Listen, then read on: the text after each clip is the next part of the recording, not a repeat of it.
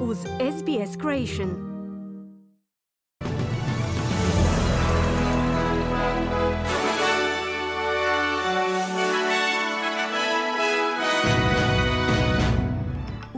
Današnjim vijestima poslušajte, broj poginulih se povećao na 59 nakon što se brod s migrantima potopio u blizini talijanske obale. Izraelske i palestinske vlasti su obećale da će deeskalirati napetosti u regiji. I policija je u Hong Kongu optužila tri osobe za ubojstvo 28-godišnje manekenke Abi Choi.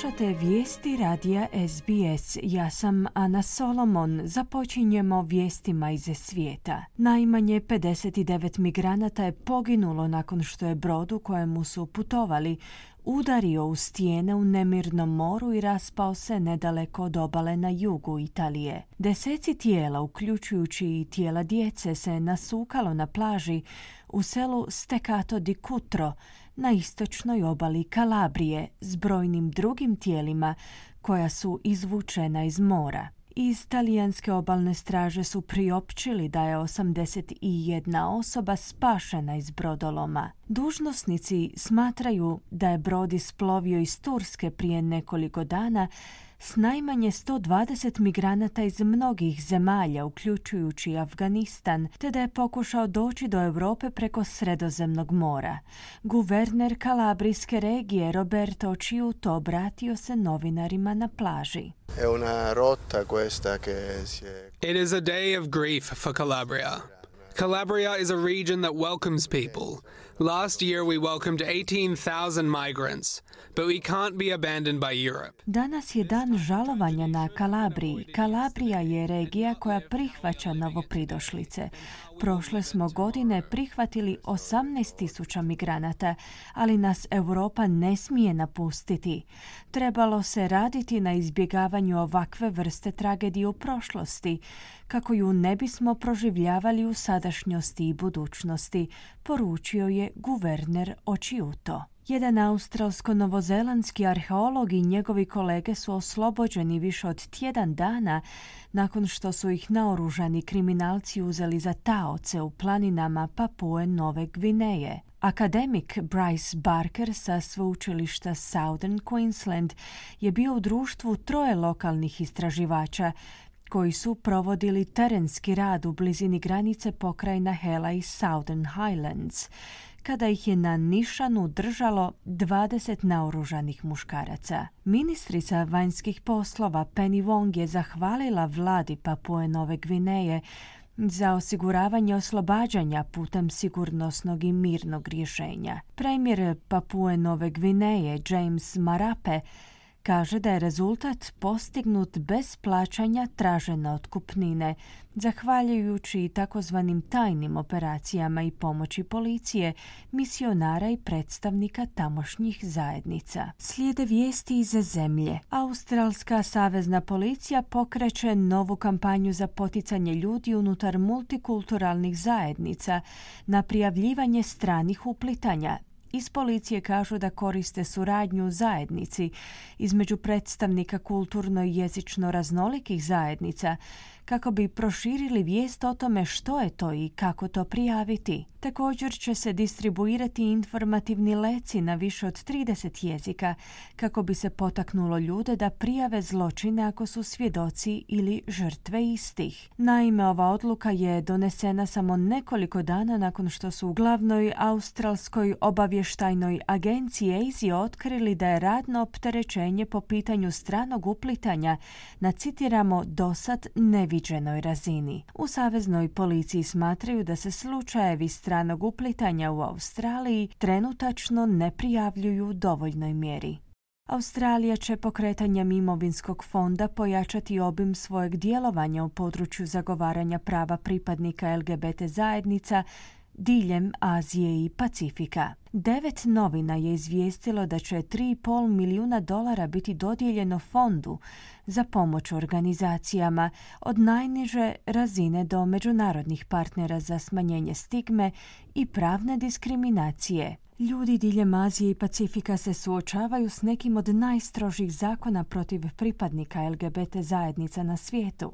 Pretpostavlja se da će ministrica vanjskih poslova Penny Wong ovog tjedna na konferenciji o ljudskim pravima World Pride u Sidneju najaviti uspostavu tog fonda. U međunarodnom izvješću koje su prošli tjedan objavili u organizacijama Global Philanthropy Project i Equality Australia, Australiju se poziva da ojača svoje vodstvo u tom području. Stotine putnika Jetstara koji su jučer bili sedam sati zaglavljeni u zrakoplovu u zračnoj luci Alice Springs je tek danas došlo do svoje prtljage. Zrakoplov na letu iz Bankoka za Melbourne je neočekivano sletio u Alice Springs nakon što je jednom putniku pozlilo.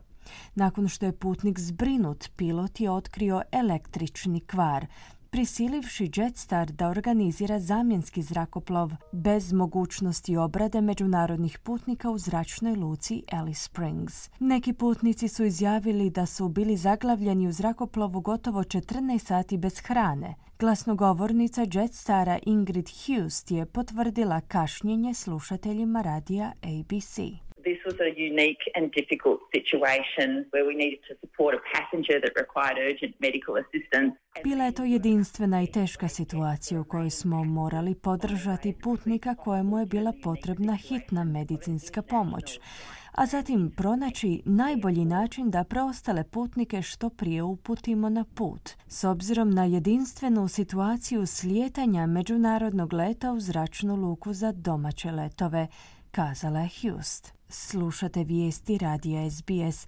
Vraćamo se u svijet. Izraelske i palestinske vlasti su obećale spriječiti daljnje nasilje i deeskalirati napetosti nakon niza sukoba na palestinskoj zapadnoj obali. Sastanak u Jordanu je po prvi puta nakon nekoliko godina okupio izraelske i palestinske najistaknutije sigurnosne čelnike. Izrael se obvezao zaustaviti autorizaciju za izgradnju bilo kakvih naselja na okupiranoj zapadnoj obali u sljedećih šest mjeseci. Palestinske vlasti su se također složile sa zajedničkim prijedlogom da se ukinu jednostrane mjere na razdoblje od 3 do 6 mjeseci u nastojanju uvođenja mira u regiji uoči nadolazećeg ramazanskog bajrama. Sastanak je održan nakon izraelske racije na zapadnoj obali prošlog tjedna u kojoj je ubijeno 11 palestinaca kao i jučerašnjeg napada palestinskog naoružanog napadača koji je oduzeo život dvojici izraelskih doseljenika. Ruski predsjednik Vladimir Putin upozorava da Rusija mora uzeti u obzir nuklearne sposobnosti NATO-a, dok Savez nastavlja vršiti pritisak na tu zemlju zahtijevajući od nje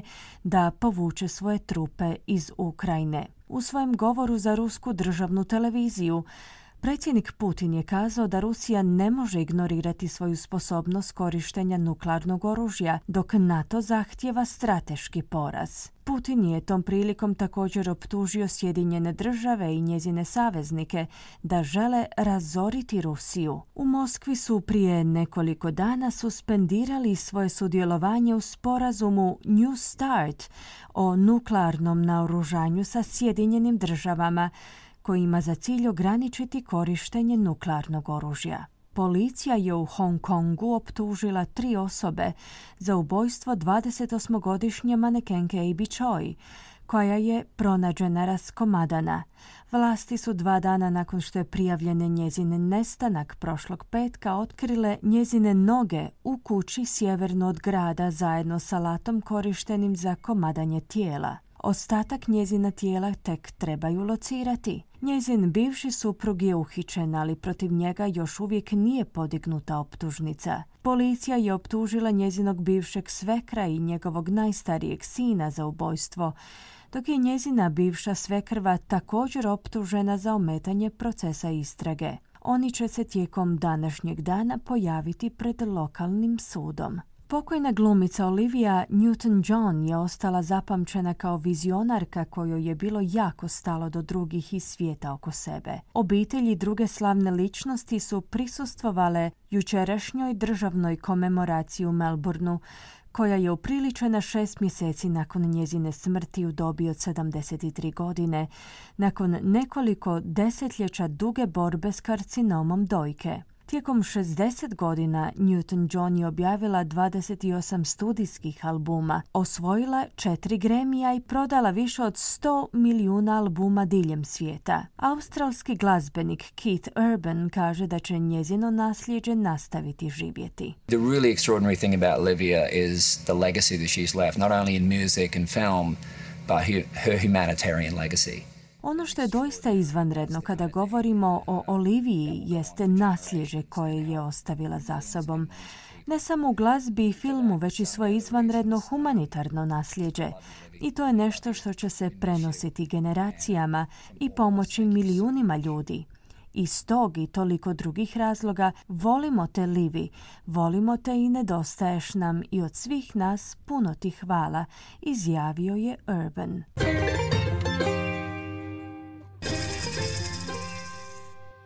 Danas jedan australski dolar vrijedi 0,67 američkih dolara, 0,64 eura te 0,56 britanskih funti. I na koncu kakvo nas vrijeme očekuje tijekom današnjeg dana u većim gradovima Australije. Perth djelomična naoblaka uz najvišu dnevnu temperaturu do 36 stupnjeva Celzija. Adelaide uglavnom sunčano i 26 stupnjeva. Melbourne vedro u poslijepodnevnim satima uz 20 stupnjeva. Hobart mogućnost oborina 19. Kambera djelomična naoblaka 29. Sydney slični vremenski uvjeti djelomično oblačno te 27 stupnjeva. Brisbane uglavnom sunčano 31 i na posljedku Darwin gdje će prevladavati kiša uz najvišu dnevnu temperaturu do 29 stupnjeva Celzija. Slušali ste vijesti radija SBS. Za više vijesti posjetite SBS News.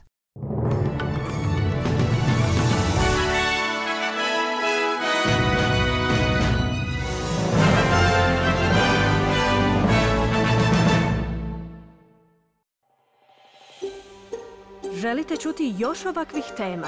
Slušajte nas na Apple Podcast, Google Podcast, Spotify ili gdje god vi nalazite podcaste.